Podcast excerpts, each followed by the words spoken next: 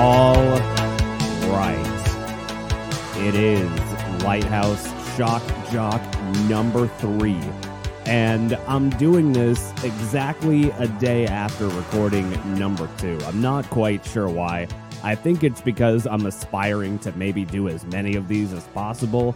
And also, there's this little additional extra factor that goes into it, which is just that, you know what? I'm having a little bit of fun with it. So why why not? Why not? Why not? Why the fuck not?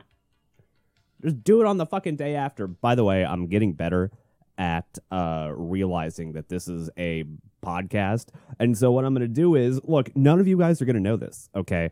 None of you are going to realize that this is happening. You're sitting there with your earbuds in your ear, maybe in the middle of the day of work, which I hope you have a...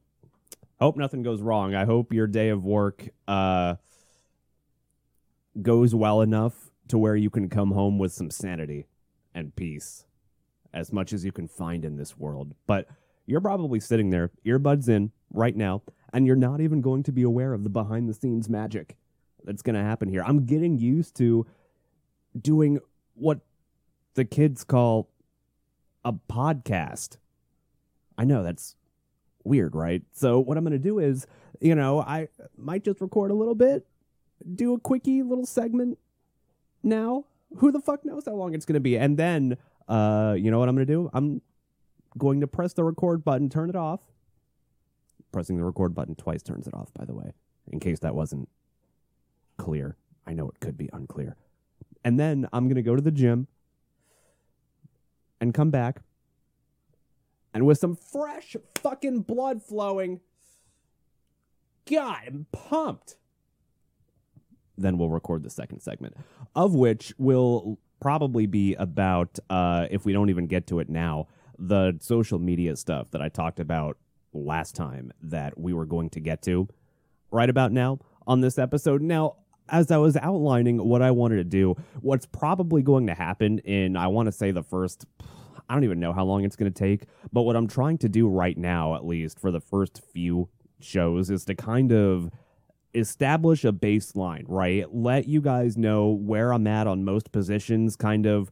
Uh, that way, you know, you can put the show in a little bucket based on, you know, all the different groups that you agree with and all the different groups that you disagree with and whether or not you're hate listening or support listening or whatever. Look, I just want to lay as much out on the table as possible. That way you can classify whatever this is into wherever or however you want to classify it.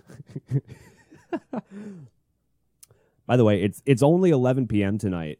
I know the last two, we were done. We were doing them at, uh, I say we, as though it's not a one person. It's solely one person anonymous operation. But I'm doing it at eleven p.m. tonight. I'm getting better. I feel like slowly and slowly I'll start reverting back to the time that we used to do the live shows, which if I even if I even reveal that, it could be doxing. Probably not, but I'm not taking any chances. I've still been trying to play uh, phone tag with my mom, by the way. Still haven't talked to her yet, and it's still a significant stress. Oh, oh wow, another ongoing storyline. Wow, I know that's what you're supposed to do. This is what this is what the great radio entertainers of old would tell you that you're supposed to do. Ongoing storylines. It's only ongoing because we just haven't just haven't caught each other at good times. Last night I called her when she was in the middle of a nap. Tonight she called me when I was in the middle of a nap. And I'm sleeping like shit, by the way. I'm having this uh I'd say the last maybe four to five days or so. I talked about this last night.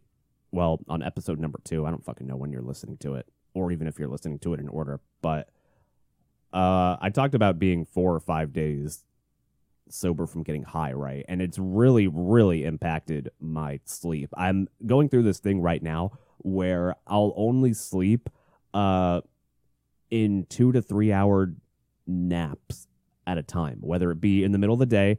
Uh, sometimes I'll start it at like, go to sleep at five a.m. and wake up at like eight thirty and accidentally sleep in for thirty minutes for work, but it really doesn't fucking matter as long as I pff, go in and get my shit done. They're not keeping track of us until I find out that they do, and it's just all over one day. That would be the kicker, right? It's, no, it turns out we've been tracking you all along. We know every time you come in late, every time you take a break. That's probably what's happening, and it'll be a it'll be a rug pull situation at some point, but I'm just going to ride the wave while it lasts. But I've been, uh, I don't know what's fucked up about my sleep schedule right now, besides the fact that it's terrible and I'm sleeping like two to three hours at a time. I'll I'll be awake. If this week is any indicator, I'll be awake. I'm just leaning into the fact that I'm a fucking night owl, man. I am uh, those social media feeds that you see, all the, the personal self-improvement ones. And I talk about the the Twitter platitude ones, which will that'll be the top. That's obviously the topic of tonight's episode, are the how to navigate the fucking social media sphere and how to how to get your social media to a point where you can learn stuff from it and you don't fucking hate it. But we'll slowly, slowly unpack that as we go here.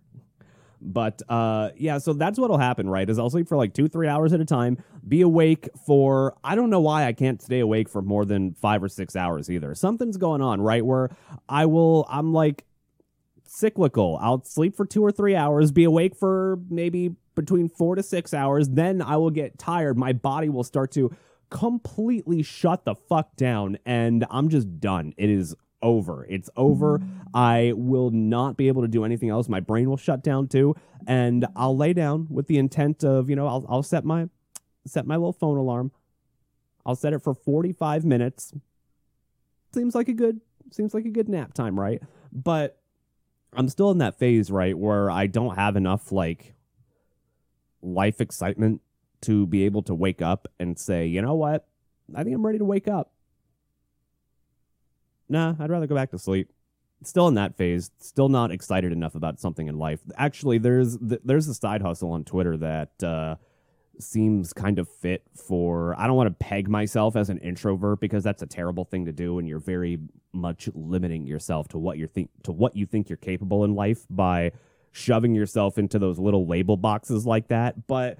by all intents and purposes, I, I'm probably what most people would classify as an introvert, right? And again, while I don't want to put that label on myself, I generally tend to act that way most of the time. And so I've seen some of these like uh, these side hustle ideas on Twitter that are good for introverts, because part of the grift, right? Part of uh, the grift of what people call money Twitter. Now, if you've ever heard of that term before, and again, it started on Twitter, but it has expanded to all of these other social medias, like particularly uh, Instagram. When I was on Instagram trying to promote the old radio show on Instagram, I was on there a lot. That was the only thing that I used it for, but it still was enough for me to get an idea as to the kind of fucking cesspool shit that is over there. Don't get me started on TikTok, for God's sake. We will, we will get there. But, uh... I don't know, where where was I going going with that? Something about side hustles. Oh, yeah, I found one that I I would like to get into as some sort of a an additional side project, like a second side project besides the show. Because let's be honest here, uh, the work that I do right now is just, it's not mentally stimulating, really. I do the same shit all the time. And so not only do I want to challenge myself at doing something, but, you know, it's also another avenue to get the fuck out of the place that you're in in life. And I I want I need something to work hard on. It was the show. It was the old radio show back in the day. But as I talked about last time, it, it became like it became fake to a certain extent because I was trying to market to the lowest common denominator and trying to do shows for the lowest common denominator. I was basically trying to appease the fucking midwit normie. Try to appease all their little emotional sensibilities and make sure they don't get too mad. Fuck, I fucking... I don't want to say I hated it, because I, I learned a lot from doing five years of it. And I've mastered my fucking craft, goddammit. I spent five years mastering the craft, and you know what? I don't I don't want to put those five years to waste, so here we are. But Uh, one of the things that I've noticed, I don't even remember what the fuck started that uh, that whole rant. As a matter of fact, you know what? You know what I might do? Might just sit here and record it all in one shot and be done with it. That way I can go to the gym and it can be uploading and efficiency, baby. Woo! Get them, get those numbers crunching. Gotta be as efficient as possible.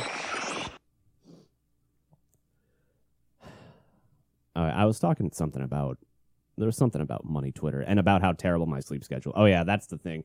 Is because uh, I, I think I need something. That might be what gets me like out of fucking bed and out of a fucking nap. It might actually allow me to set my goddamn alarm for forty-five minutes to take a forty-five minute nap and actually do it.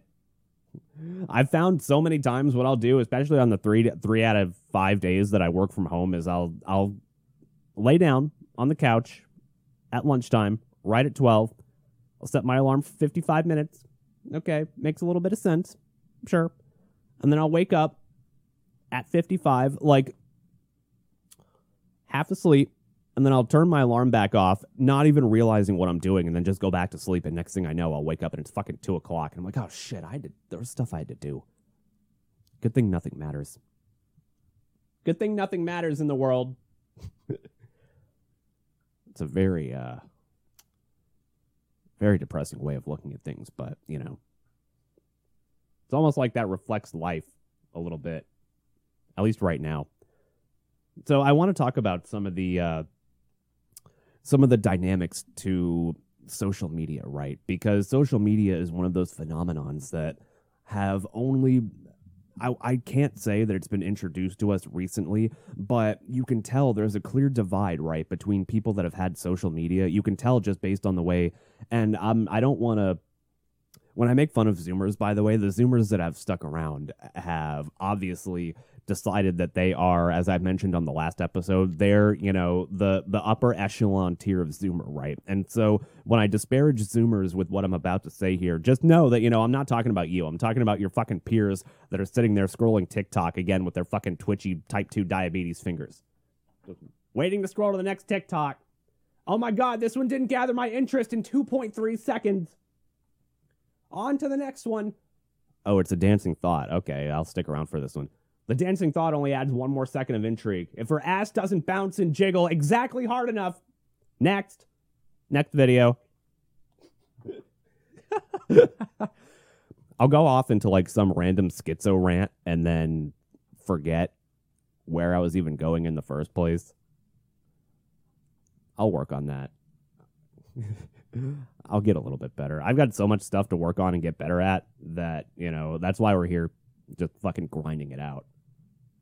But uh, so the idea of social media as a concept is something that uh, I would say roughly people my age, like maybe late twenties to early thirties. In fact, late twenties might even be cutting it or might even be pushing it a little bit at this point.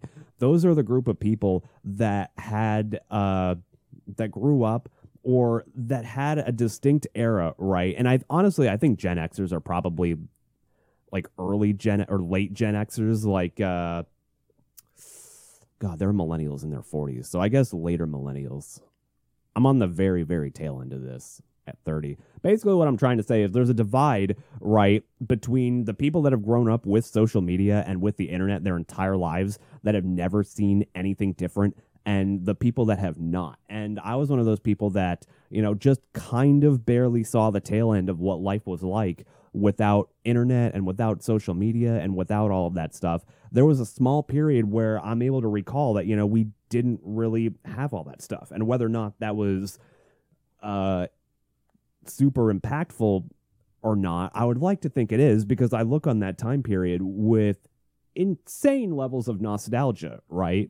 As I think we all do in that situation. Like if you grew up without social media you pr- or without internet, especially given how toxic it is today, I would bet it's highly likely that you, if you did not have internet at any point in time, like pre-internet, if you're old enough to remember those days, you, I would be willing to bet. And let me know if I'm off base here on this. Again, you know, there's I hate to do the fucking influencer thing, but there's a fucking comment section. Just let me know. All right, I, I won't be mean. I won't disparage the people commenting because this is something that I would like to get an actual reaction for. Fuck. But let me know if you're one of those people that, like, remembers those times, right? And if you look on them fondly. And I would be willing to bet that most of us that had experienced that phase of time probably look back on it fondly. And the thing that kills me is, and the thing that I can barely, I just cannot put my headspace into at all whatsoever, is the idea of not knowing what life was like without screens, and just the damage that it probably did to your subconscious psyche. Like, if you're fucking eighteen years old right now, if you're seventeen, eighteen years old and you grew up with only screens, and that's all you know, is you only know the fucking, uh, the online world. You only, the only device that you have that is of any value to you is your portal to the online world, which is your phone or your fucking computer or your internet device or however, whatever fucking device you use to connect to it. You only know the portal, right? That's why I feel bad for them, in a sense, because they don't know any different. They don't know anything besides the fake world of social media. Like, I, I feel bad for them. They don't know what the fuck is real and what's not real, especially as we move into an age, right? And I'm not going to spend too much time on this because this is going to devolve somewhat into culture war stuff. But we live in a world, right, where it, what the no, we don't even know what the fuck is real anymore. Like, whenever I have conversations with people, or whenever I, this is why I don't debate people anymore, by the way. One of the reasons that I just straight up do not debate or argue with anybody, I just smile and nod. You're cool. Congratulations. If you know, you know. If you don't know, you don't know. One of the reasons that I don't argue or debate with people anymore is because we don't know, like, who the fuck knows what is real anymore? We don't know. And what I mean by that is, uh, now, think about kind of the pillars of having having a decent debate or having a good faith debate, right? First of all, nobody ever has fucking debates in good faith anymore because they're un- unable to attach their ego from their opinion, and their opinion is directly related to, you know, their ego. And if you attack their opinion, you're attacking them. But where was I going with that? Oh, yeah. One of the, the reason that I don't get into debates with people anymore is because who the fuck knows, first of all, the p- cornerstone, the pillars of a good debate are data, right? You know, obviously, you go back to the the midwit fucking source question mark. That's what every fucking debate ever devolves into. And the problem is, is that, A, if you're arguing with somebody that, that uh, you disagree with and is having a bad faith argument, no matter what source you could ever provide, it will never be good enough because they'll always need greater context to, like, fit their midwit brain, because you're trying to just go head on and attack their cognitive dissonance like that. And the the other reason is because we don't even know what fucking data or studies are real anymore, because here's the thing, if you follow, if you ever follow the money on all of these uh, studies, anybody can interpret data any way that they want. Now, one of the primary examples of this was there's this uh, there's this Twitter thread that went viral because Elon Musk retweeted it, right? Of course, you know, that's how fucking anything goes viral. And of course, it's a very, very inflammatory topic. And I really have no opinions on this because, again, I don't know what I don't know what the fucking data is. I don't know what data is real and what data is not. And what Elon Musk did was he retweeted this thread that had some kind of, like, a uh, bar graph talking about the disparities between, like, uh, crime between the various races and between each other. And it highlighted one key instance of, like, racial violence, right? And the problem with that was that while it looks good, Uh, there were so many million threads afterwards from all these fucking data scientists that go, oh, this data is wrong because of this. It could be interpreted this way. Uh, this data was funded by who the fuck knows. And, you know, if you they actually took out some of the data and they made the data beautiful and pretty and they made it look exactly to tell the point and the story that they wanted to tell. But the point is, is that it's not just limited to that one specific data set about that one specific topic. And the reason that it went viral is because it's about a highly heated and highly, you know, inflammatory and charged subject, right? But the problem with that is that's all the data. That is all the fucking data. That's all every fucking graph you see, every fucking stupid little pie chart, every fucking line graph and bar graph that you see. It's all data that has been interpreted by somebody that's either being funded that has an agenda or somebody with an agenda themselves. And so even even the most most official sources, like even fucking C D C, W H O, even all that shit, even all that data is fucking flawed because we all know who funds it. So that's the problem, is that who the fuck knows what data is even real or fake anymore? We almost live in like a a post fucking fact society. It's it's a little weird, but at the same time, uh, there, one of the things you have to realize is that that's all that arguments are going to be anymore. It's all just going to be emotional headbutting against each other of people with different opinions, which is why I just straight up don't argue with people.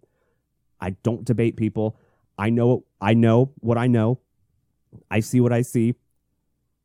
I have my worldview. I have my life view. I have what I think is true. And straight up, that's it. If you know, you know. If you don't know, then you know what? I, I don't care. That's just how it is. But again, that's why I don't.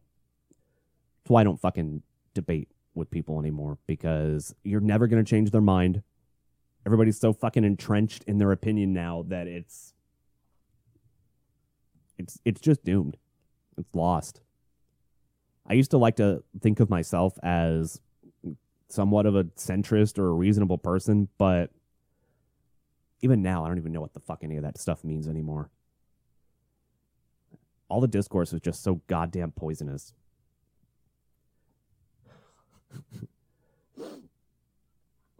I was, I was, there was a point there. Obviously about social media, but I don't know. So, uh, you know what? Hmm. That you know what that, that's a that's a decent place to take a break. Now I want to talk about this this concept of like parasocial relationships when we come back. So I want to talk about like parasocial relationships. There's this concept of uh, identifying the ethos of an account that you gain value from, right? I want to teach you how to interact with social media properly and how to curate your social media so that you can get the most value from it, because as I talked about earlier, you know, social media has completely fucking devolved into just scrolling past the next TikTok zoomer and the latest fucking uh red pill pickup artist fucking idiot that photoshops two bimbos in a an Instagram reel with a Lambo. You know, the Andrew Tate types. Andrew Tate has spawned so many fucking Andrew Tate chud morons that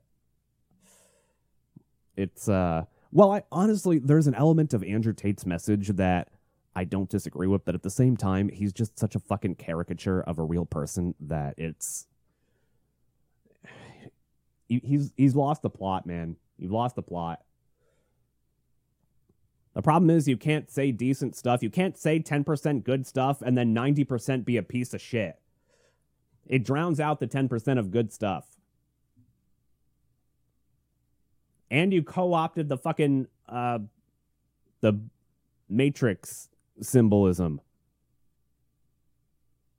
It's impossible to use now. You know, I like lighthouses anyway. I like lighthouses better anyway. So I want to talk about the idea of parasocial relationships, like that feeling of going viral, for instance. It's it's an entirely different wave. I don't know. I'll, I'll, I'll, I want to share the first time that that happened and what I learned from it and how I think it worked out. Plus, you know, how to curate your social media feed, how to properly respond to people, how to reply guy properly. It, the term reply guy is very derogatory, right? And for good reason, because most of them are fucking midwits that just end up getting blocked frame one, the first fucking comment that they make, because they haven't, they haven't read the room. They just haven't properly identified how to respond to them. So I guess that'll that'll be coming up next. The social media primer, social media one oh one, how to change your social media and get the most out of it. How to change your social media so that at the end of a scrolling session, you don't want to fucking kill yourself. I know that sounds sounds sounds groundbreaking. And you know what? It just might be. So see you on the other side.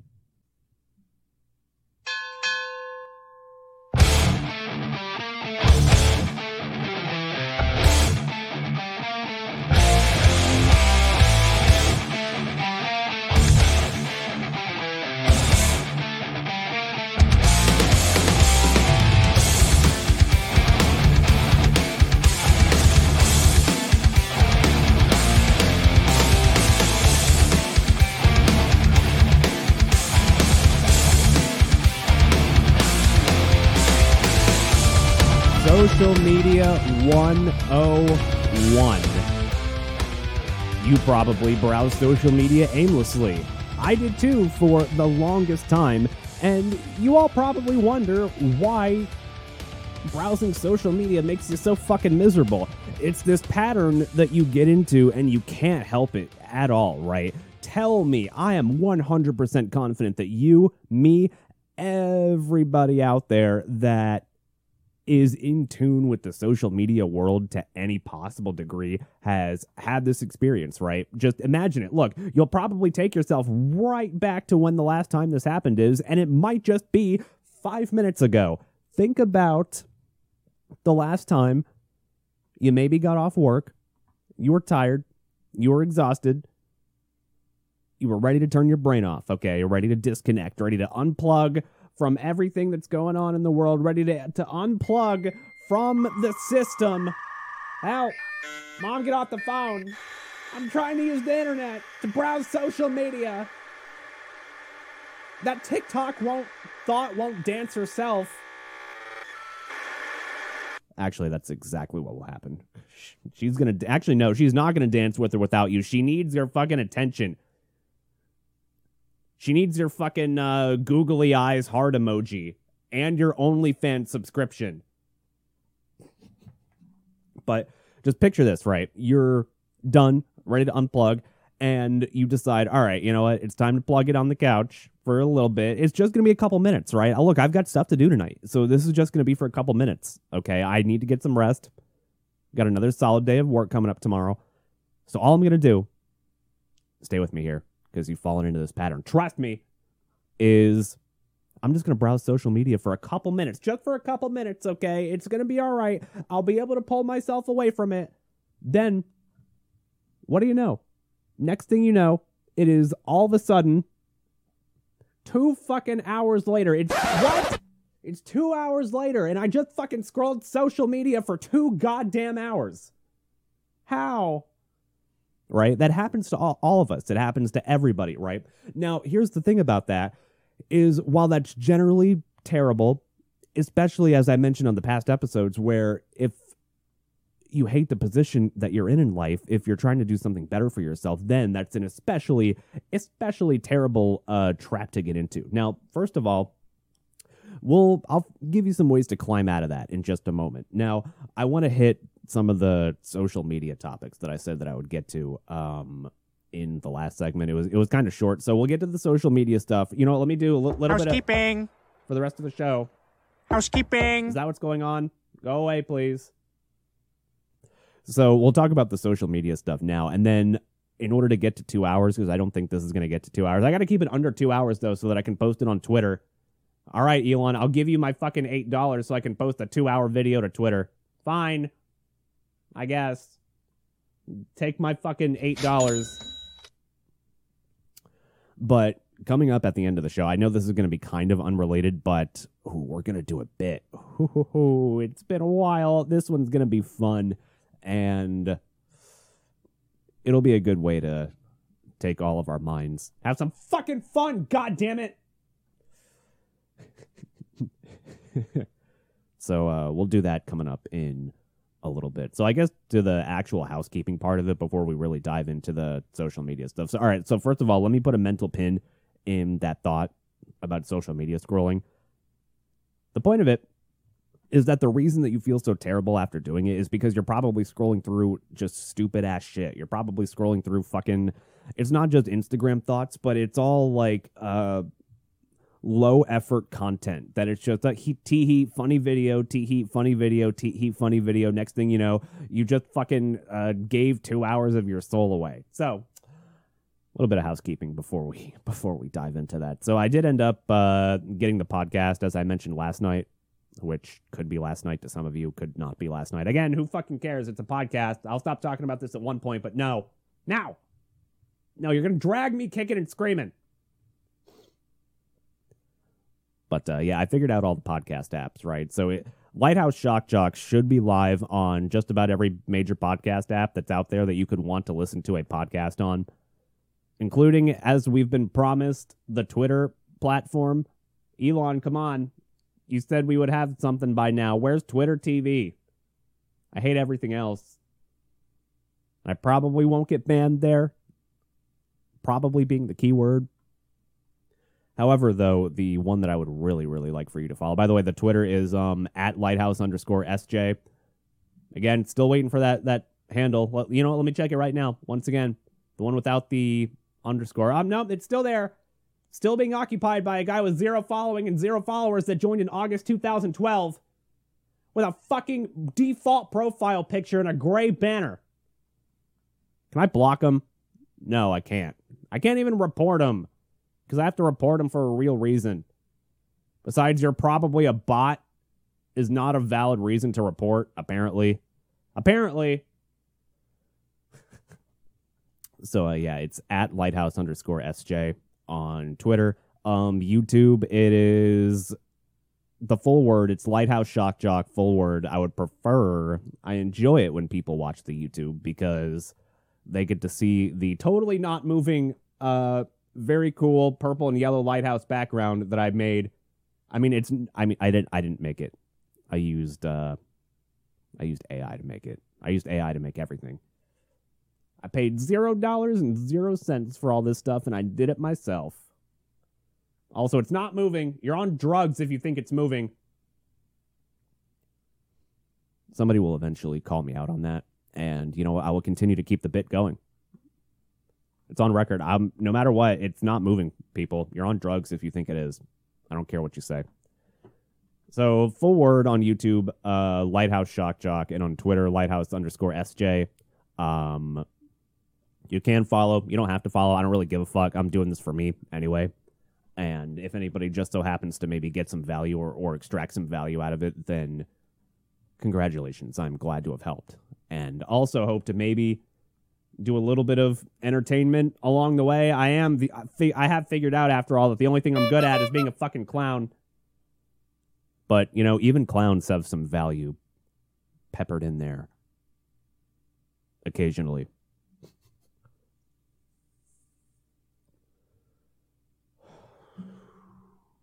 You know what? I'm just going to sit here and take a vape hit and not edit it out. Come at me. So, uh, yeah, back to the social media scrolling. Holy shit. The cat just fucking darted right by me and scared the fuck out of me. I'm trying to talk about social media, cat. I don't need your goddamn distractions, even though you're so fucking adorable. You're so fucking adorable that I'm going to go over and pet you after the show's done. Anyway, uh, so back to the, the social media stuff, right? So you probably feel like you probably feel fucking dirty, right? You when you just spend like two hours scrolling and it feels aimless. You saw nothing. You gained zero value. Now, first of all, a couple lessons that I want to talk about. Uh, we'll get to like how to reply guy and how to interact with accounts that you do get value from. But first, we've got to determine how to figure out what kind of social media accounts that you can get value from. Now, first of all, I'll give you... Uh, hmm.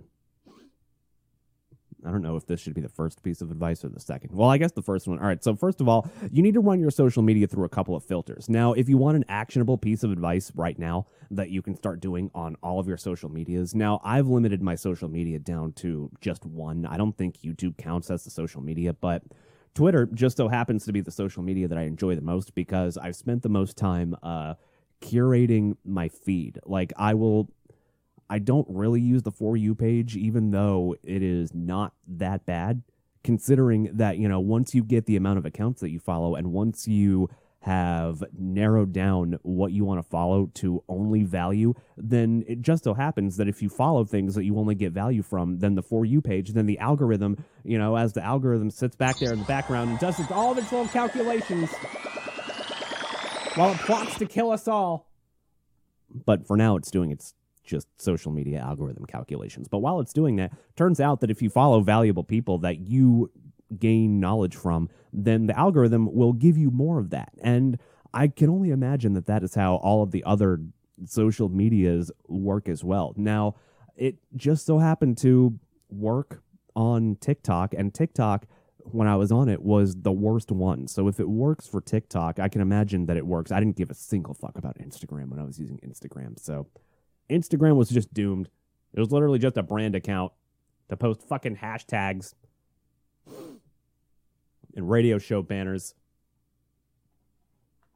But here's one of the pieces of advice. An actionable piece of advice that you could do right now is to open up all of your social medias and go click on your following account. Do a purge. It's time for a purge, everybody. Look, I talked about spring cleaning last night. Now it's time to do some fucking spring cleaning of your goddamn social media feeds, because I would bet you that most of them are all toxic and you feel like shit. And particularly, you need to do this cleanse. You need to do this social media fucking purge. If you find that after those two hours of scrolling that you do, that was a complete waste of time. If you feel dirty, if you feel emotionally charged, if you feel like your life just got fucking worse, if you feel like your life is in a worse state than it was when you just got home and plopped your ass on the fucking couch and started scrolling social media, then, you know, I say that too. And I'm not, you know, sitting here on my, my high horse trying to like talk down on everybody that currently does this, because I was somebody that did this like very, very recently. And so I'm telling you that it, it's possible. It is possible to fix it. And here's how. Go through all of your social medias. Go through all of your following lists right now. Again, spring cleaning, perfect time to do it. Huge. I've never done spring cleaning like I've done this year. I only follow the most valuable accounts. Only accounts that I get the most from. I just can't. I can't. Think of what he would say in that case. He's getting so fucking senile, man. Even him, too. Like, everybody calls Joe Biden senile, but look, Trump's getting senile, too. It's just funny. It's funny. And I enjoy it to a degree because it's just because of how hilarious it is. I'm not passing any judgment. Look, if if you're a Trump person, I mean, he's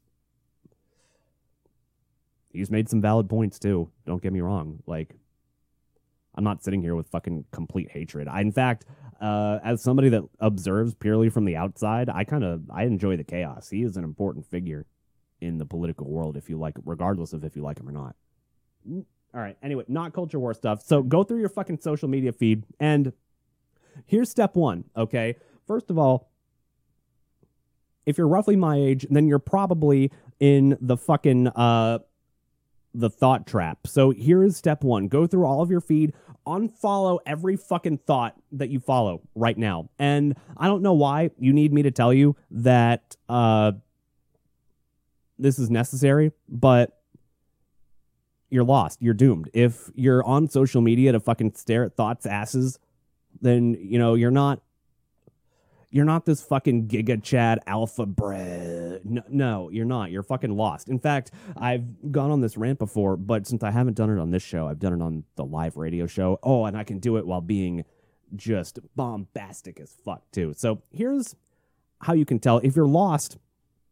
I'll tell you if you're lost. And here's how. Here's the number one way to tell that you're lost. If Go to your Instagram right now, if you even have it, and look at your fucking story list. Scroll through all the people whose stories that you have. If more than fifty percent of them are thoughts, if more than fifty percent of them are just, you know, people that you follow just to look at because they're hot, then you're lost. It's doomed. I'm just telling you right now, it, it, it is over for you. You might as well just drop it all now. I am being very careful. I was, oh, I was literally about to say, uh, in fact, I probably shouldn't even say what I was about to say, because that could be, that could be a ban. What? No, I'm not explicitly telling people that because they're lost, it's time to just end it all. No, that's not that's not what I'm saying at all. Just know that if fifty percent or more of your social media feed is fucking thoughts, first of all, then you're it's just more than likely it's doomed for you. However, if you find that that is the case, but you would still like to be saved, if you still think it's possible to rise up and maybe follow the great Lord Jesus Christ of Nazareth in the year two thousand twenty-three. twenty-three! If you would like to be saved still, then I'll tell you what to do. Here's what you do right now. Every thought that's on your social media feed, click it. Click that, the button where it says that you're following them. Just unfollow them. It's that fucking simple. Now, that is the cutting the toxic forced out of your social media feed, right? That's the cutting the toxic part out of it. Now, the problem is, is that it's hard to uh, determine what is something that is worth value, something that is worth following, right? I, it's one thing to cut out all the toxic stuff, but once you've cut out all the toxic stuff, then, you know, for a lot of people, that probably leaves you with just nothing, right? And here's one of the things you could probably do, right? Just, first of all, think about stuff that you're interested in that's positive. And that sounds kind of weird, but let's say you're interested in, say, like I am, like, uh, video games to a certain extent. I'm really losing interest in it. By the way, when people ask me if I like video games, uh, I found I figured out recently, mostly because I fucked up a shit test when a vape shop girl asked me if I enjoy video games, and I didn't really know what to say, mostly because I was high as fuck in there and was in my own headspace and just wasn't ready for it to play the game. But, uh, you know, to play the talking to people game. That's the game, not the video game. But I f- I'm finding that I actually hate playing video games. I when people ask me if I like video games, I think I figured out my answer, which is that I just I like esports, man. I I follow esports more than I follow fucking video games. I don't even play any of the video games whose esports that I follow now. I just follow esports. But anyway, find stuff that you like and follow content creators, or I say fuck it, I hate I hate Hate the word content creators. And in fact, I almost want to... I'm doing this to myself for even saying it. Ugh, fucking scrub my tongue. If I ever say content creator again, then I give you full permission to, like, reach your hand through the screen, through the fucking portal of however you're listening to this, and just give me, give me a little slap. Just give it to me. I need it. If I ever say content creator again, I'm the doomed one. And I'm not even following any goddamn thoughts. So now that we've cut out the toxic part, right, now you got to find stuff that you're into. First of all, think of the stuff that you enjoy, that you feel positively about, the stuff that makes you feel better after you've interacted with it. And sure, if in that scenario, in that instance, if you think that, okay, maybe video games are the thing that I like. But however, if video games tend to make you feel like that same way that you feel after you've scrolled an hour, they're like, hey, I've wasted a fuck ton of time. If it makes you feel that way, then, you know, maybe it might be time to start uh, reassessing what you're interested in. Now, the things that are worth following, right? Either A, the stuff that does not make you feel like a toxic piece of shit when you read it, stuff that makes you think a little bit harder when you read it. Like, for instance, uh, I don't remember if I talked about this. I think I did on episode number one, but the thing that introduced me to the type of social media that I enjoyed, the, I don't want to say the red pill that got me onto like this side of Twitter, but the one piece of content that got me into, it was, it was a domino effect. As soon as one domino fell over, all the other dominoes started falling over. I found this one person, and then by consequence, I found a couple of other people, and then that spiraled into years of building and curating my social profiles and my social media feeds to just be stuff that I enjoy reading, stuff that I gain value from, and stuff that I actively think about every time uh, I scroll my social media feed. This is why this is why I'm kind of addicted to Twitter in a certain sense, because I'm just I'm fucking interested in it, man. It's interesting stuff. I learned so much shit. And I get that there's an in in between road between, you know, just randomly scrolling fucking articles about esoteric occultism on Twitter versus just following stupid ass Instagram thoughts that literally uh, knock I Q points. Every second you watch them knocks one I Q point out of your brain. I, I get that there's like a balance there. And so I just want to shift that balance closer towards in your life where you get the value from. So the thing that started off my journey, I'll give you an example. And maybe this will help you uh, better curate your social media feeds to stuff that you find value from. And, you know, I'll even give you a good starting point because, you know what, Ed is everywhere, okay? So there's this article by a guy named Ed Latimore. And Ed Latimore, I don't even remember how I found him. I'm pretty sure I found him, as I, I think I mentioned this earlier, about uh, somebody in esports that I follow that I'm also a huge fan of that exposed him to me, and one of Ed's articles, and I might even, I'll I'll link it in the tweet at lighthouse underscore sj. I'll link it in the tweet. Uh, in this episode, probably, even though this episode's going to have so much other shit in it. But Ed wrote an article for his website. You can even just go to ed latimore dot com, right? Here's a good starting point. Ed's on every social media too, so follow him, follow Ed, and I'm sure that he will, by following Ed, right, after you've cleared out all of your other social media bullshit, uh, the algorithm will give you better stuff, which is just so happened to, or which is what so happened to happen to me. Some weird, weird phrasing. Now, Ed wrote an article called No One Gives a Shit About You. And I talked about this on episode one, too, but that article changed my fucking life. It was paradigm shifting. It changed my entire mental model on how to operate, like going out and existing in the world and uh, not being like afraid of doing stuff. Now, while I still have problems about living in mental prison in other areas, I have noticed the progress that I've made in between when I first saw the light with Ed's article. Ed's article fucking changed my life, man. The idea of no one gives a shit about you is that it's a cruel, I don't I don't want to say engagement baity way, because, you know, it's a perfect, it got my attention. I don't want to say it was, because because engagement bait has a bad connotation. It was perfectly effective. In, it sounds harsh, but in a true sense, in the world, no one gives a shit about you. You go about your life thinking that everybody's watching you, everybody's paying attention to you. And, it, you know, especially as a fucking turbo autist, it like, it, That was that feeling was intensified my entire life, and I lived in fucking mental prison for my entire life.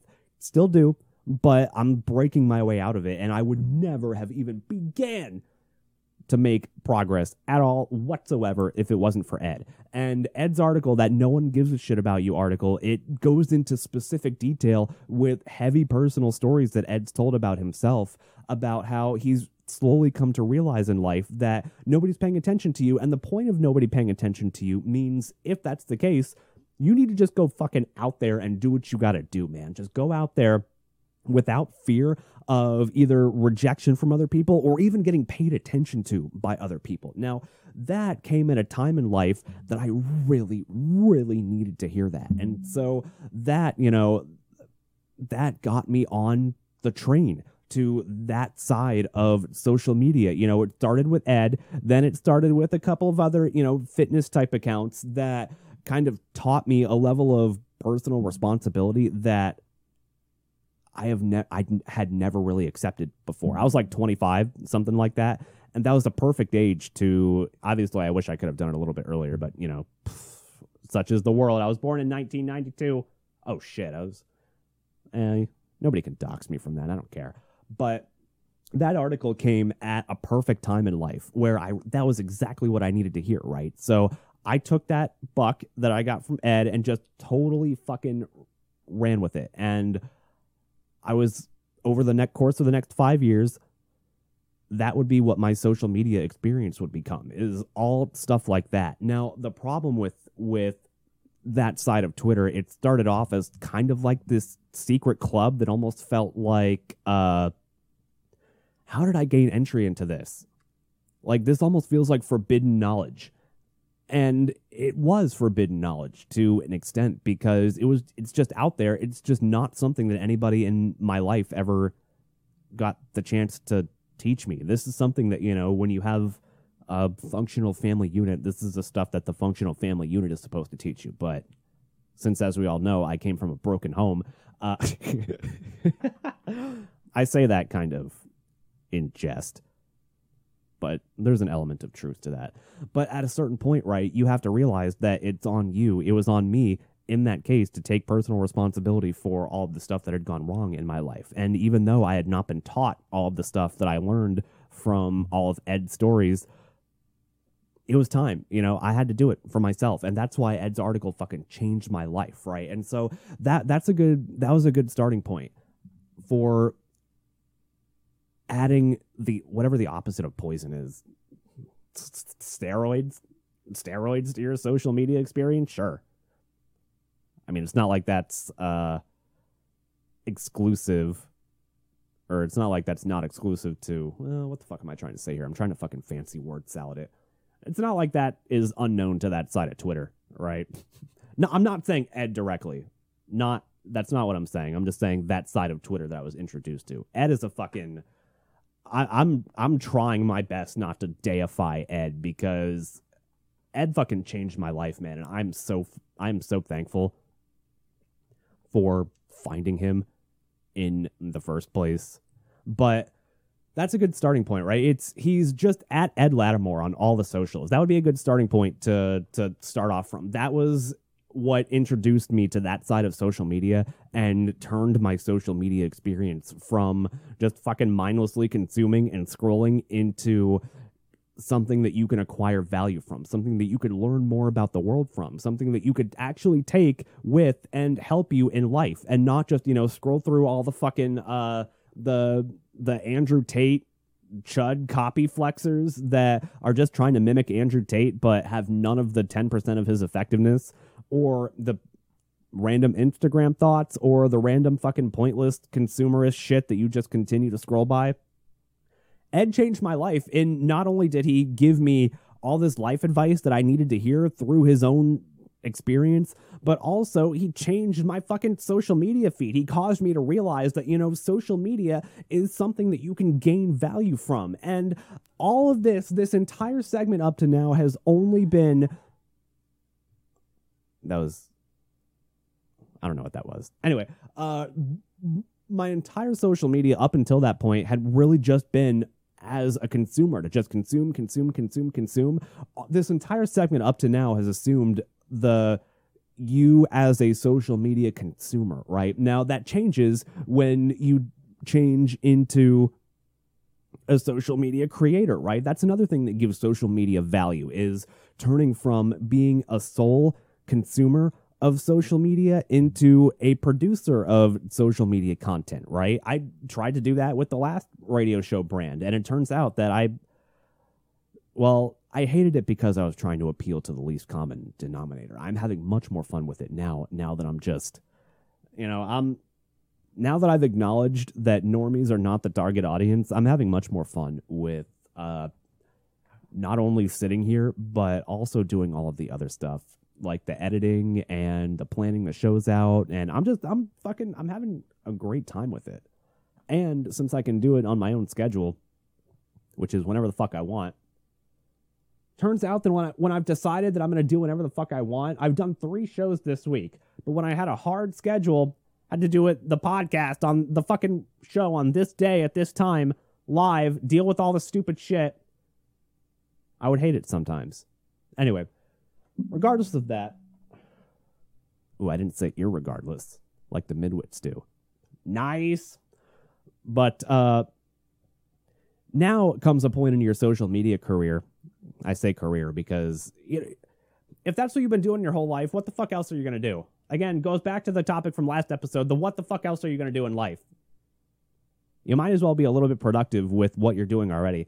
So going from consumer to producer, right, introduces a little bit of a, a couple of new sets of rules. And one of those new sets of rules involves interacting now with some of those accounts that you gain value from. And it's a tricky, it, it's kind of a, a tricky dynamic, right? Because there's this skill that some people, and I say some people, but I mean most people on social media don't have, which is the ability to read the fucking room. Now, one of the things that I was always scared of, the thing that stopped me from going from consumer to producer for the longest time, was that idea of, and especially there are certain accounts on, I keep going back to Twitter, but this was true of all of the other socials when I was on them too. There are other accounts, right, that you get value from that, sure, you get value from, but they're also kind of, uh, they're kind of, how do I say this? I don't want to say those accounts specifically are dicks, but they're not, uh, they're not going to coddle you. Okay. That would probably be the better way to put it. And, and that was something that was striking at first because, you know, it hit your little ego as a fucking nobody, as it, it really b- bothered me for a long time, right?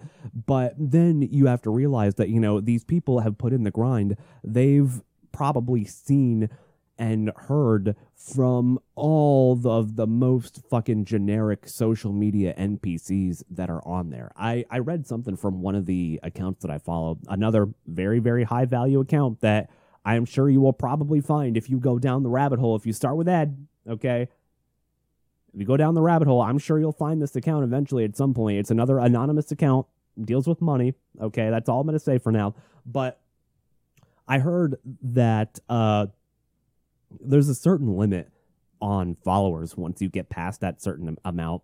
It's like a ten K is like critical mass. But once you start reaching like between five and ten K, somebody said something, some account said something that really impacted me, that it seems like all of a sudden your social media feed becomes a graffiti wall for midwits to and N P Cs to just kind of slam all of their fucking opinions and their stupid shit, and their emotional lashing out is the most important part, right? The reflection of their own uh, inner insecurities, and they're basically lashing their trauma out at all of these accounts because they've found success in a way and they resonate with people, right? Now, that's one of the fears that I had when moving from uh, consumer to producer, right? Is that idea of, okay, what if I follow one of these accounts that like puts off their persona as a dick, and maybe I just misconstrue something, or I say something like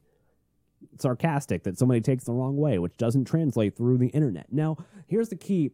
Here's a key skill that you have to have when you move from consumer to producer if you want to build value with what you're doing, if you want to build value with your social media account, right? And the primary thing that you have to do is you have to learn to read the fucking room. You have to learn how to deal with this account. You have to learn the intricacies of this account. You almost have to feel like you develop that parasocial relationship between you and the person that owns that account.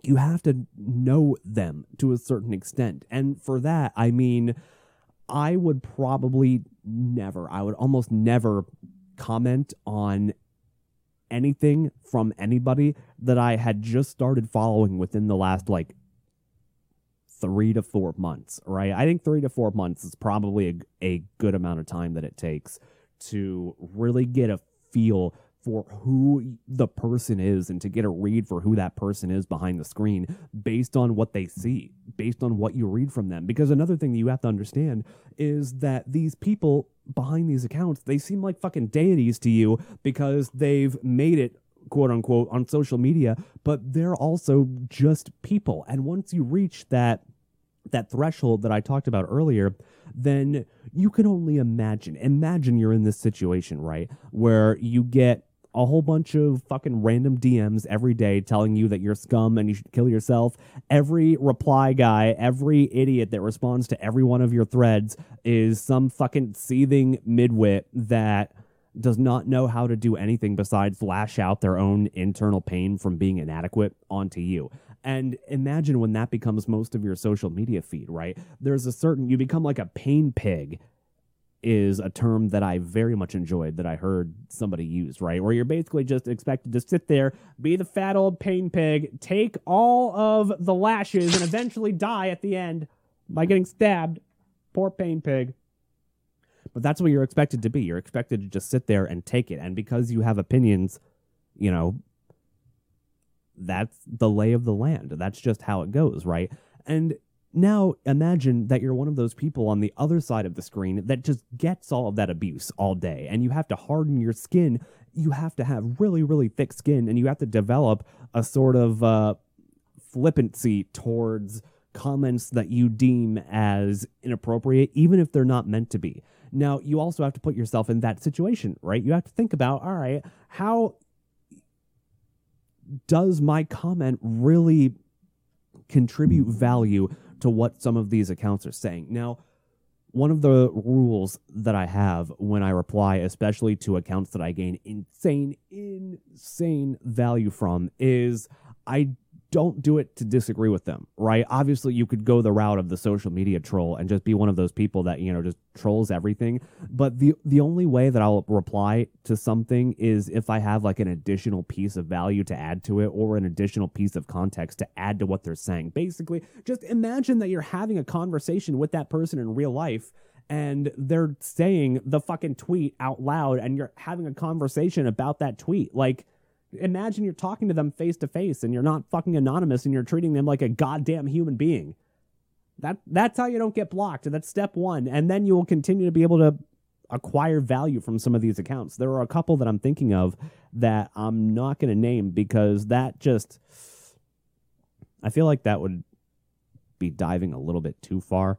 But again, you know, if you fo- if you go down the rabbit hole of following Ed, then you'll get to these people eventually. The ones that seem like they're on a high horse, but you have to imagine what they go through as a big social media account. Like, it, it's just, there's a certain level of empathy that you have to have. And I'm not going to be one of those people that's like, I'm so empathetic. Be one of those fucking leftist women, forty years old. I'm an empath. Are you? Are you? Because you clearly clearly don't know how to do anything besides fucking lash out your fat trauma. I'm just assuming that they're fat. That's the shock jock part of the day, man. So that's just some stuff that you can do to, to clean up some of your social medias, right? Like, unfollow all the shit. It seems very, very obvious. It just seems so goddamn obvious, right? But nobody's probably going to do it. You're still probably going to fucking scroll through your social media feed for another two hours tonight and tomorrow and the next day and the next day and the next day and the next day and the next day and the next day and the next day and the next day. Phone call, Mister Plankton. And the next day and the next day and the next day and the next day and the next day and the next day and the next day. The Keep next scrolling. Day, and the next day, and the next day, and the next day. Yeah, keep just keep doing that every day for the rest of your life. See how that works out. See how that works out for you. It'll be going great. Eventually, though, if you continue to do it long enough, I haven't done this on Twitter yet, but surprisingly enough, the only platform that I've ever gone viral on is fucking TikTok. And there's a certain feeling to it. There's a certain feeling to seeing millions of views on something that you've put out. I've experienced the pain of being a pain pig for one video, right? And while it was scary at the time, it, when it happens and you shrug it off, you're kind of like, eh, what the fuck else can social media do to me, right? Now, uh, there was this video. I'm pretty sure the TikTok is deleted at this point, so I don't care. But this this TikTok ended up hitting like three million views. It was on, which I get is not really that big of a deal on TikTok, but I don't know. It still seems like a lot. So the very first TikTok that I ever made for the old uh, the old radio account that I used to have that we stopped doing is... It was this news video, right? Because I was doing a lot of news coverage at the time, obviously. Pff, obviously, as though that's obvious. But I was doing a lot of news stuff at the time, right? Because I thought that that was my niche. I thought that was the only thing that I was going to be able to do. Learns that that was not true. Grew to hate news, which is why we're doing what we're doing now. But there was this uh, protest video. And uh, it was, they were, they were climate protesters that were blocking the road on, I think, a D C highway. And there was this parolee guy that had to get to work, right? And all the fucking climate protester idiots with their neck beards were all blocking the way. They were sitting just crisscross applesauce like little pussies right there on the road. And I can only hope that, uh, you know, I'm I'm not going to say it, but there were commenters in that video that just, it, they said what we were all thinking, right? About what the the cars that were being blockaded should have done. I'm just saying, it's it's... what we're all thinking. I'm I'm not going to say it, though. It, what? Hmm. Could have had a better sound for that, but I do not have a giant. You know, I should probably stop. I should probably stop there. But this video, I covered it, and it hit like three million views. It was the first fucking TikTok that I had ever did, which... uh, lulled me into a false sense of security about whether or not that would be what TikTok was. But there's this certain feeling, right? There's this certain feeling of uploading a video. This can only happen on TikTok, by the way. It would take a lot longer on all the other socials. unless you're like a big Twitter or Instagram account, that is. But I uploaded this video. I thought nothing of it. It was just random climate protesters versus a parolee. And it was very, very engagement baity. Like, I did not pass judgment on it, but I...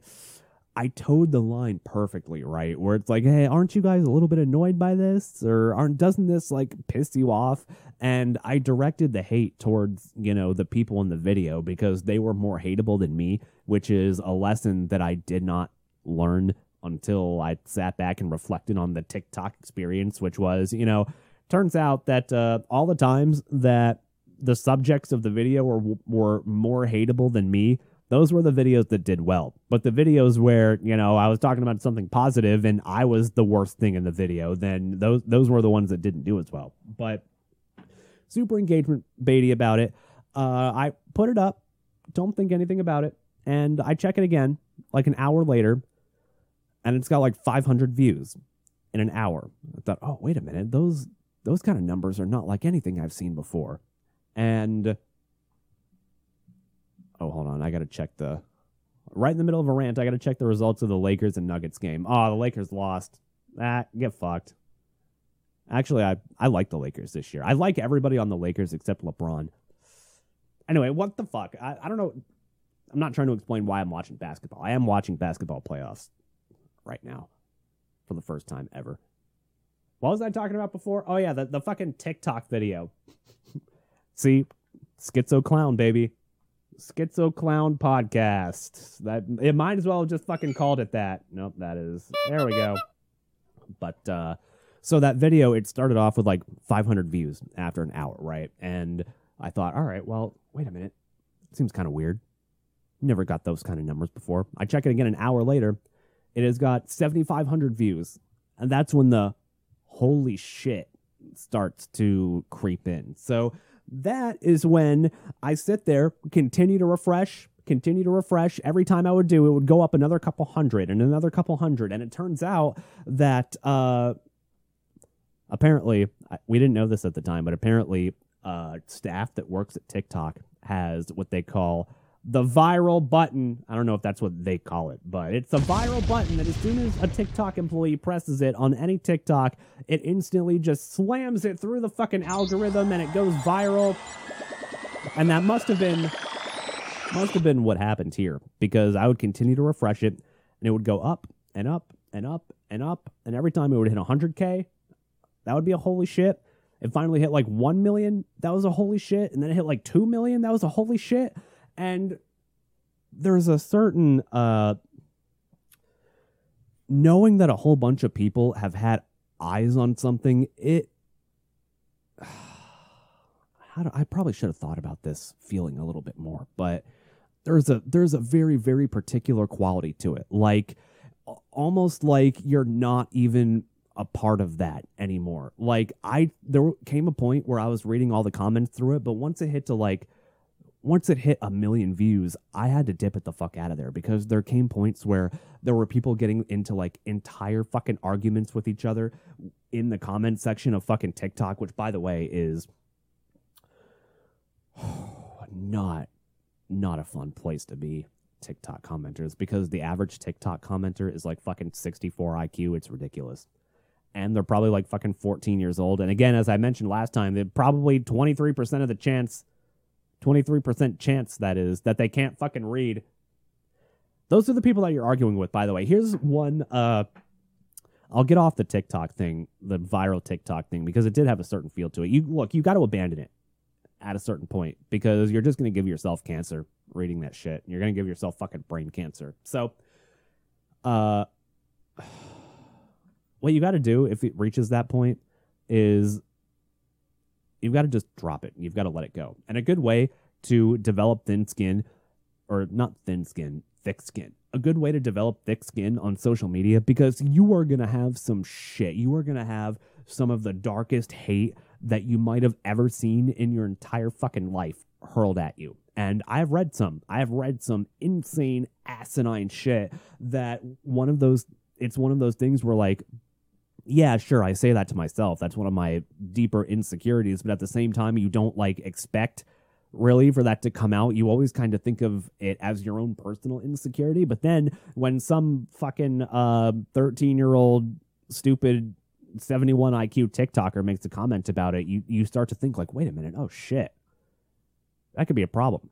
But that happens enough, you hear that enough times, and eventually you just become numb to it. And that entire fucking comment section I became completely numb to at a certain point, right? And that's one of those ways that you can develop thick skin on social media, is to continue to produce and continue to subject yourself, be the pain pig, take all of the hate, embrace it. And even if you would like to, because, in fact, all my favorite accounts that I even kind of revere to a certain degree, they even go through phases like this where, you know, they'll feel angry and they'll feel like they need to get some retribution towards the idiot commenters, or it's just a fun fucking game that they like to play, which is how I like to treat it, too, about uh, it's a fun game where you can just go clap back at fucking idiot fourteen-year-olds online. In fact, I, oh, I saw a meme recently. I probably have it on my phone. I saw a meme that's something like uh, the fact that I'm sub- subject to... Oh, here we go. The fact that I'm at risk of seeing a fourteen-year-old's opinion at any point during my day is a human rights violation. And that tweet, like, that's a... That is a spirit animal fucking tweet right there.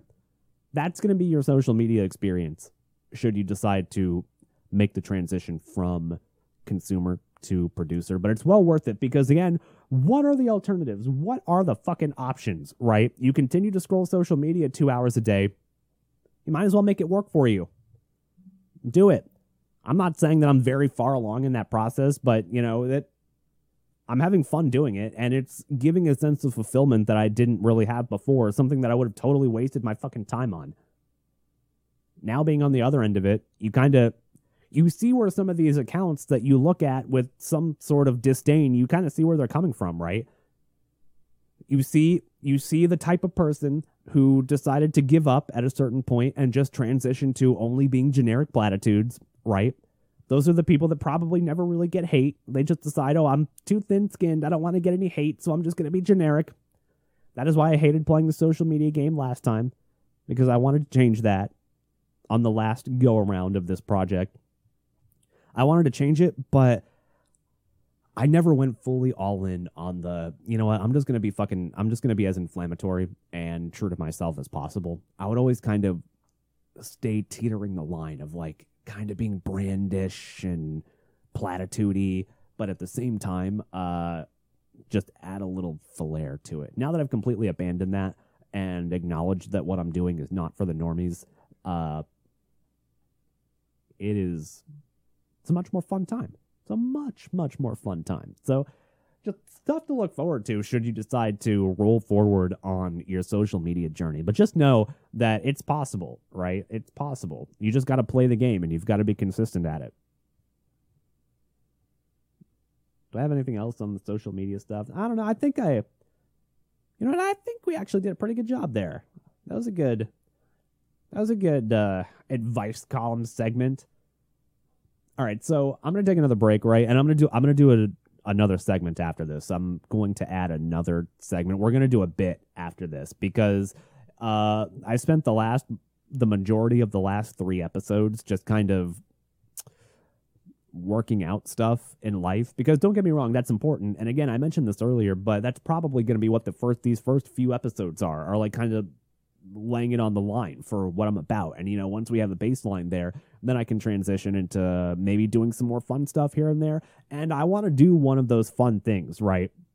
Uh, I'll keep it a surprise for now.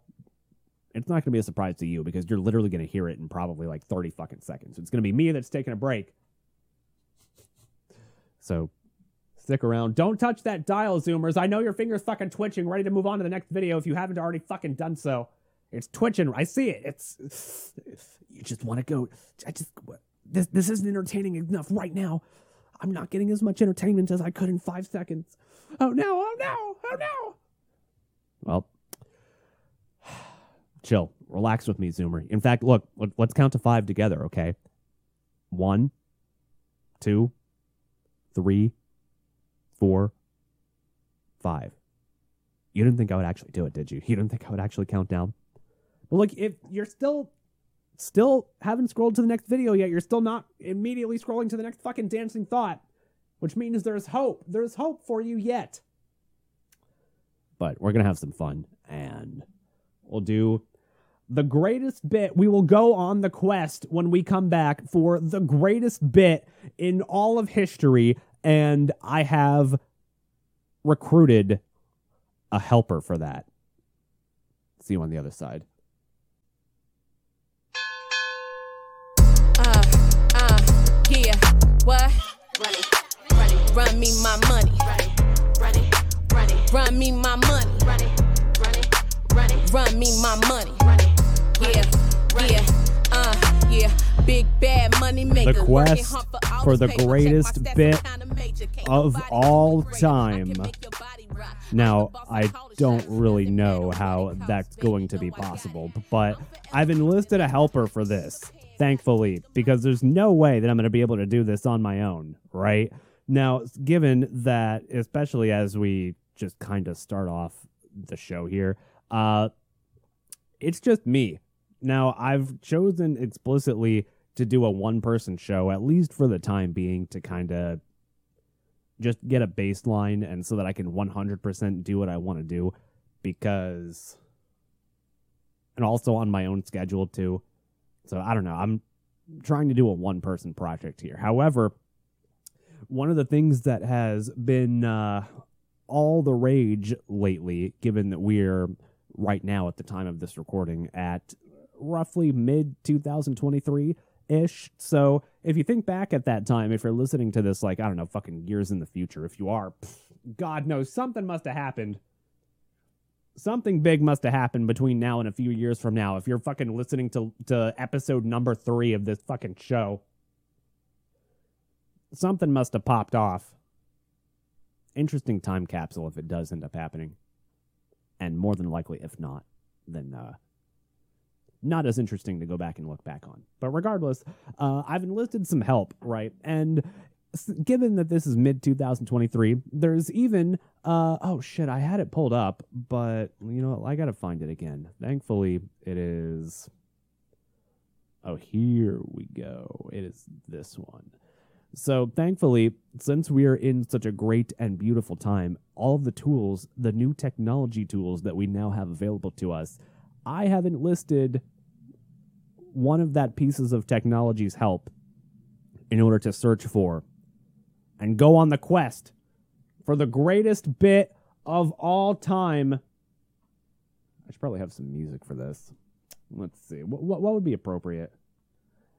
You know, this this is kind of science. Here we go. All right, so the greatest bit of all time. Bill Nye the Science Guy. Bill Nye. Bit, bit, bit, bit, bit, bit, bit. No, the science guy. Science rules. Can't argue with that, though. Inertia is a property of matter. Bill, Bill, Bill. Where's mitochondria as the powerhouse of the cell? Where's that part?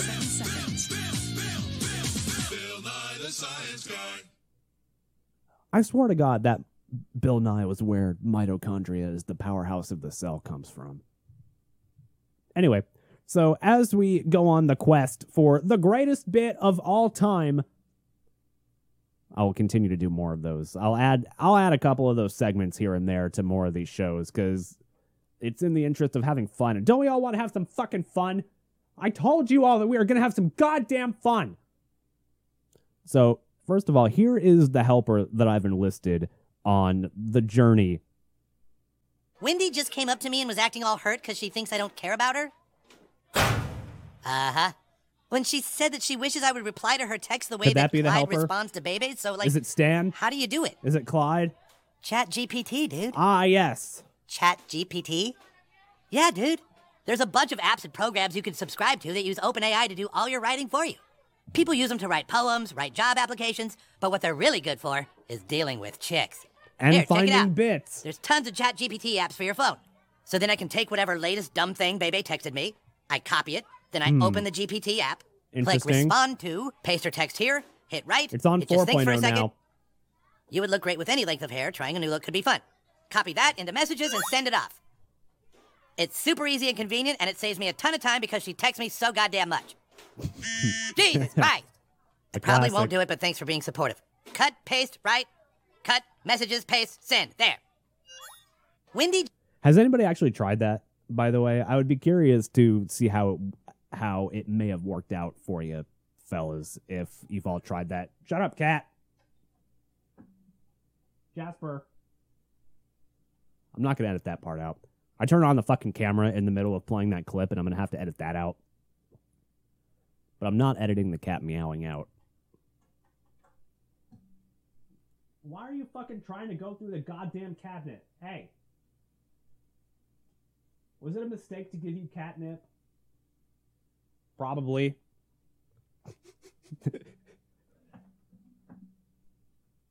I did. That was my fault. So, uh, ChatGPT is the helper that I've enlisted to find the greatest bit of all time. And there's a couple of different ways that we could do this, obviously. Now, uh, it doesn't... When I initially came up with the idea of, you know what? Why don't I just use ChatGPT? Why don't I corroborate with ChatGPT? Jasper, for God's sake. You probably can't even hear the poor guy meow. You've got food. You've got water. I'm trying to do a bit here. Jasper. The cat is clearly not cooperating with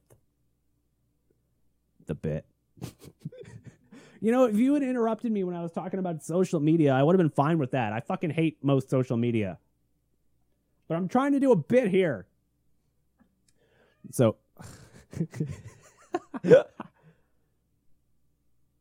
guess I'm going to have to edit this out, too. Or not. You can whine back there all you fucking want. I refuse to edit it out. So what I did was, I went to uh, ChatGPT, right? Now, clearly we have some limitations here behind what we can do as just a plain old bit, which is why, you know, at, we're going to come up with this bit together. You, me, and ChatGPT. Oh my God. That is the best fucking uh, impromptu rhyme that I've ever come up with. You, me, and ChatGPT, fellas. So the premise here, obviously, is that since we're limited to just one person and I'm really not taking listener interaction at the moment, at some point I'll put up uh, a phone number that we can leave voicemails on, and I'll respond to comments as I get them too. But for now, I'm not really doing audience interaction. So the idea is that it's just kind of me sitting here chatting with you fellas, right? So here's the idea. Uh, ChatGPT, I'm tasking you to create the ra- the greatest radio bit of all time that is capable of being done by one person with no audience interaction or input. Give me a list of five possible starting ideas. So, of course, uh, ChatGPT, who I've given the name. Uh, in fact, I specifically told him the name too. So I put in put in the basic premise. Right? Let's let it run through, run through good old ChatGPT. Run it through the fucking algorithm. And I've decided that uh, we're not using ChatGPT anymore, okay? From now on, from here on out, fellas, we are now competing, or we're, we are now uh, communicating with Bitmaster four thousand, okay? Do you understand Bitmaster four thousand?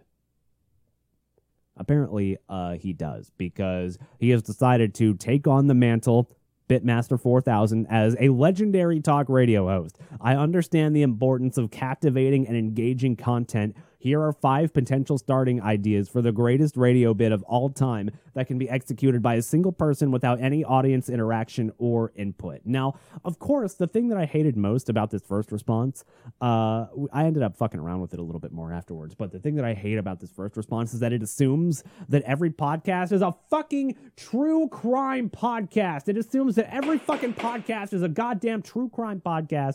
And a lot of those, uh, a lot of the ideas that it first gave me are based on, let's say, uh, if we were to do a true crime type podcast. So, all right, here we go. Here's, let me see if I can pick out, uh, pick out the best one. Do these even make any sense? Oh, here's one right here. Uh, The Paranormal Files is the title of this bit. Could this be the greatest bit of all time? Channel your inner Mulder or Scully and become the radio host, investigating the unexplained.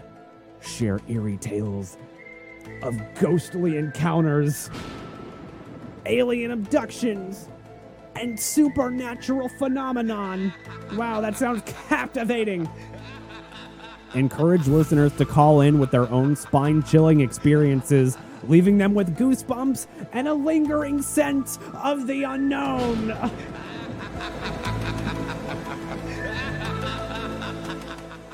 All right, uh, Chat G P T, we've got a problem. I mean, no, I'm sorry, I'm sorry, not not Chat G P T. I mean, Bitmaster four thousand. Bitmaster four thousand, are you there? Can you hear me? There's one problem with that bit.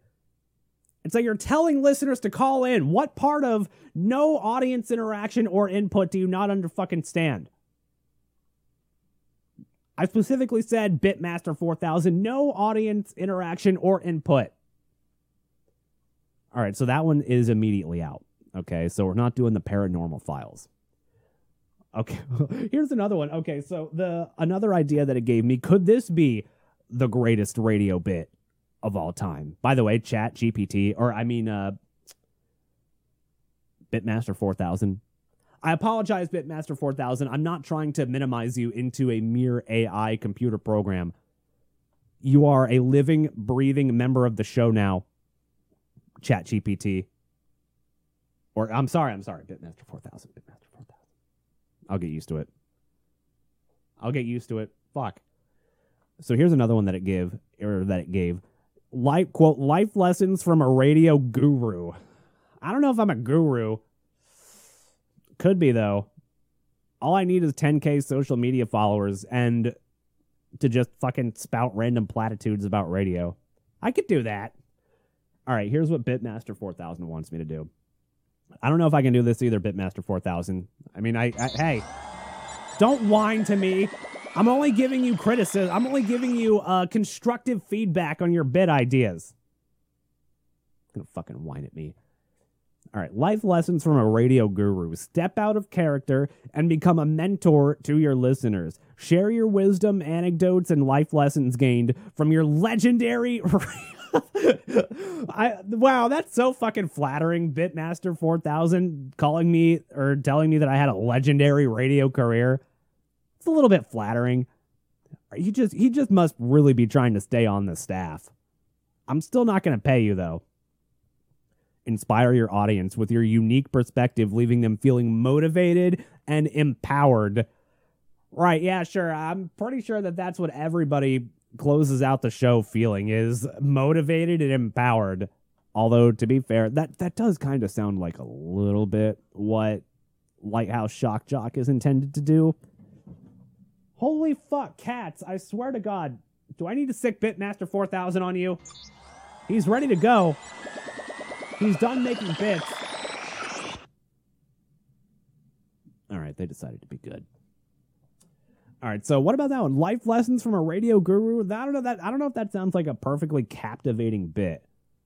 Okay, here's another one from the first iteration. Uh, this one's called In the Mind's Eye.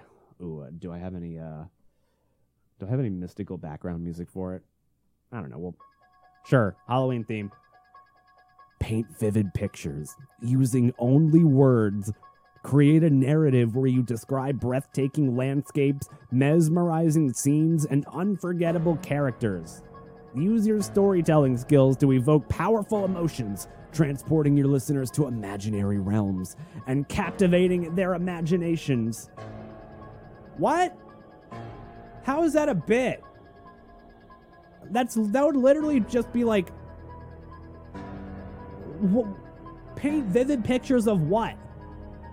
All right, chat, or I'm sorry, not not Chat G P T. Uh, Bitmaster four thousand. We're gonna have to go back to the drawing board here. I don't think that one was. Uh, I don't think that one was a winner.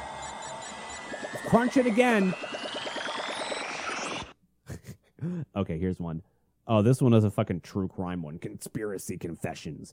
Dive into the world of conspiracy theories, but with a unique twist. What? I'm pretty sure conspiracy theories have been done literally every possible fucking way that you could. At another fucking conspiracy theory podcast. I don't know about this one, Bitmaster four thousand. I think we're going to have to go back to the drawing board. All right, we'll have to consult off air about where to go from here. Ooh, you know what I want to do? Ooh, ooh, ooh, I've got such a good idea from this. Maybe this could actually be a thing. Like, maybe I could go all out on creating an A I character. Holy fuck. All right, that would be that would be interesting. I will keep that in mind. Maybe that's, honestly, maybe that's where the bit just finally ends, is when the fucking, when Bitmaster four thousand is just a fully fledged A I and it's just a full character on the show. God, I'm all, I'm both intrigued and deathly afraid of that possibility. All right, so here we go. I we ended up going back and forth. I had to I had to give Bitmaster four thousand a little little bit of straightening up. Had to, you know, do the thing. Maybe be a little bit abusive at times. Although I was polite. You know, the the funny thing is is that uh talking to Chat G P T makes it feel almost like a real person. Maybe that's kind of like the fucked up parasocial situation that I'm in right now in life. But I had a hard time being rude to Chat G P T. Like, I would always use like please and thank you. I would even I I told fucking Chat G P T, or I'm sorry, I, I told Bitmaster four thousand thank you after every uh fucking thing that I asked it to do, and after it gave it to me. I told it thank you. And please, I I used manners. I used manners when talking to Chat G P T. Was I wrong? So now I'm going back and forth with it. Uh, please delete all ideas and logic you are using about true crime related bits. This is a not a true crime radio show. It's a comedy show. And of course, Chat G P T. I think maybe because I was polite to Mister Bitmaster four thousand. Mister four thousand. Ooh, okay. Maybe since I was nice to old Mister four thousand here, it apologized to me. Here now, given that it's a comedy show, here are five potential starting ideas for the greatest radio bit of all time. Okay, some of these, I haven't read a lot of these yet, but some of these sound very like Morning Zoo shock jockey. And then some of these sound interesting. I don't know, man. Mister four thousand, we'll have to see where this goes. So, the outrageous adventures of Captain Bananas. Portray an, ex- an eccentric and clueless superhero who stumbles upon bizarre situations. Each episode can follow Captain Bananas as he unintentionally creates chaos while trying to save the day. The humor can stem from his quirky personality, awkward encounters, and hilarious misunderstandings. No, I'm not fucking Grease Man, Mister four thousand. Come on. That's not... Oh, God. Oh, if if you don't know who Grease Man is, oh, boy. Let me uh, let me see if I can get a, get a like a best best of of Grease Man. Here's one from... Uh, The Grease Man is a lawman. Okay, just so that you can get an idea for how fucking campy, like, eighties radio was back in the day. Check this oh, out. Oh, Nelly! Look out now! It's time to wonder what it must be like to strap on a gun and pin on a badge. They tried to get Robin to work with him. And become a lawman! Wow. Groundbreaking bit. Well, you're in your squad car driving down the road looking extra bold. Belching Bavarian cream fumes and feeling like a man. When right in front of you, you see this a perch snatching in progress. You hit the brakes and take off after the man. Holy shit, that is so fucking campy. You see him heading for a, a tenement apartment. Uh, he jumps up and grabs the fire escape, starts climbing up. You take off after What him, year buddy. was You're this? You're pounding up that fire escape. He looks over his shoulder. He sees you gaining on him. So he kicks open the window of an apartment and jumps inside. Oh, God, inside. the fucking People sound effects, dinner. too. He runs right across All right, you guys have heard enough of this. You know what? I've heard enough of this. Oh, Jesus, Jesus. All right. All right, Mister four thousand. I do not think that we'll be doing the outrageous adventures of Captain Bananas. No, I don't think we're doing that one. It's too much. That's too grease, Manny. There's no fucking way I'll ever do that.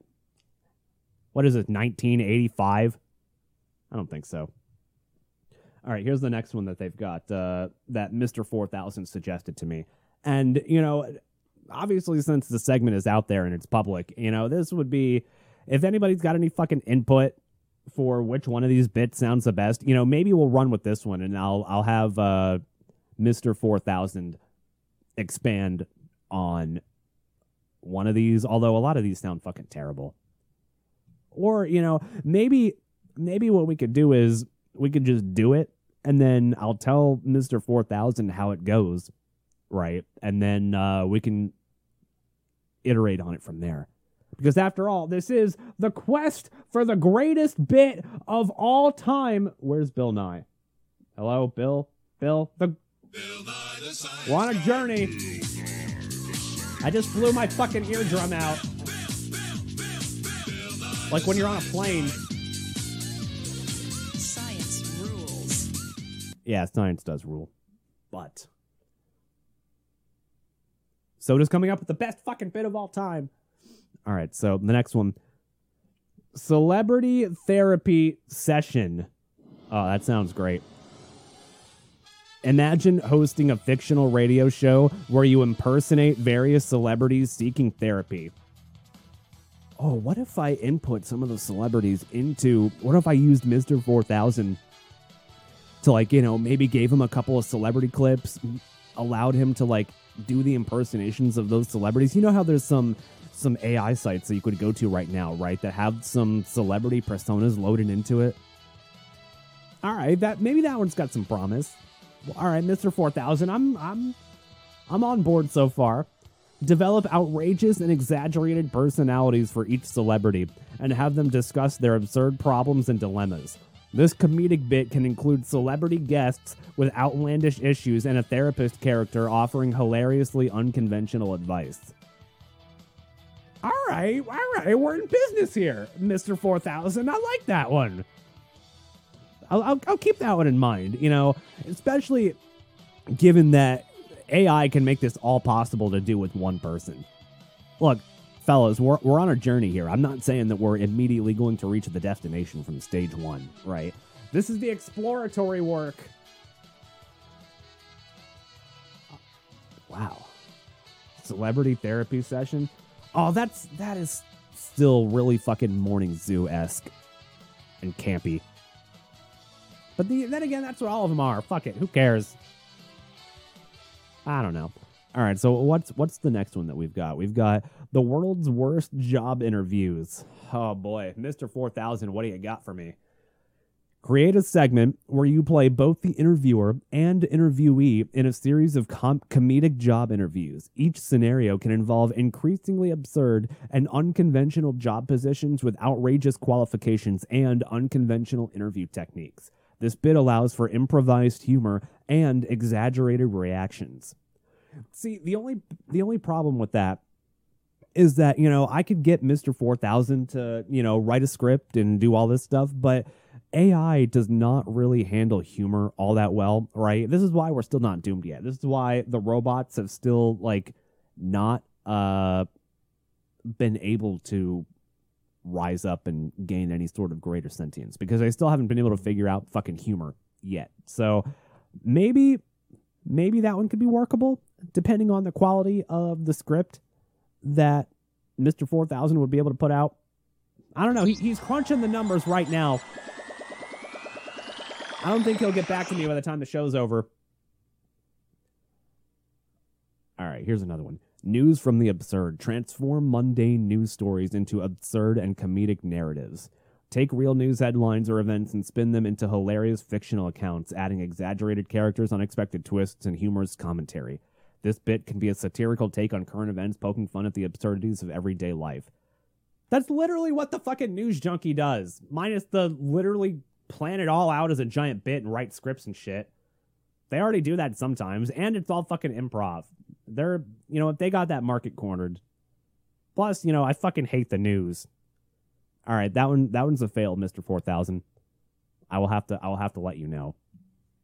So let's see. So we're out on the Adventures of Captain Bananas. We're we're we're out on that one. That one's decided, confirmed, terrible. Might be in on Celebrity Therapy Session. Could maybe be in pending on World's Worst Job Interviews. News from the Absurd is out. And then the last one they've got is Improv Madness. Wow, that sounds just crazy, wacky, goofy. What a good bit. Or is it? Dedicated segment to improv comedy where you create characters, scenarios, and comedic sketches on the spot. Use voice acting and sound effects to bring the scenes to life. I already do that. Minus another person. I'm already just one giant voice actor anyway. Fuck. This bit allows you to showcase your quick thinking, comedic timing, and versatility as you take on various roles and engage in comedic banter. I don't have any of that stuff. All right, this one's out. Mister four thousand, you assumed a lot of me. I appreciate the respect, but uh, alas, we will have to we will have to uh, cut that one out. All right. All right. So here's what we've got so far in the quest for the greatest bit of all time. Bill Nye the Science Guy. I still don't know why Bill Nye is the theme for this. We're down to two options.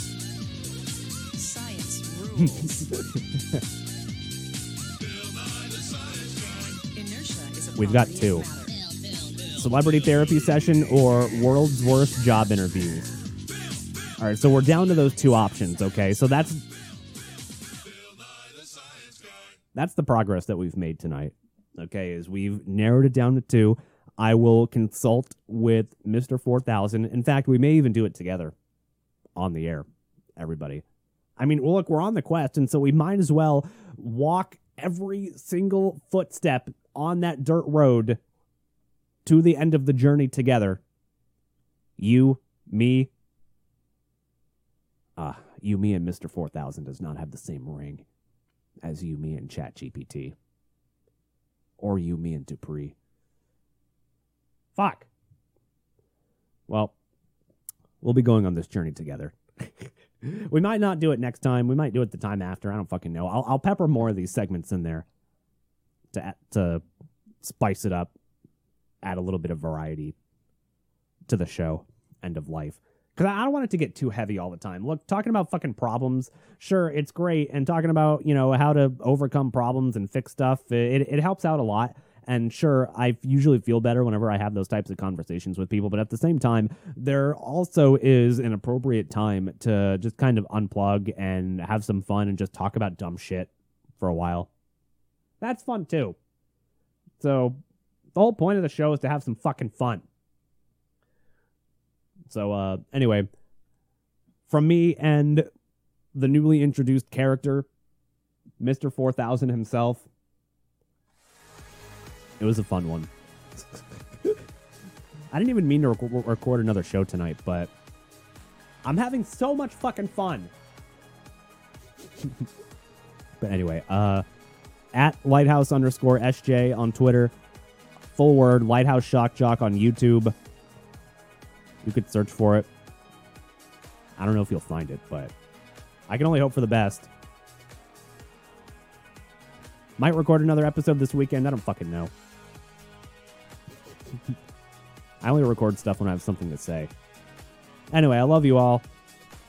Follow the places, I guess. I don't give a shit if you do or not. I'm doing it for me. Again, Copium. I love you. Bye.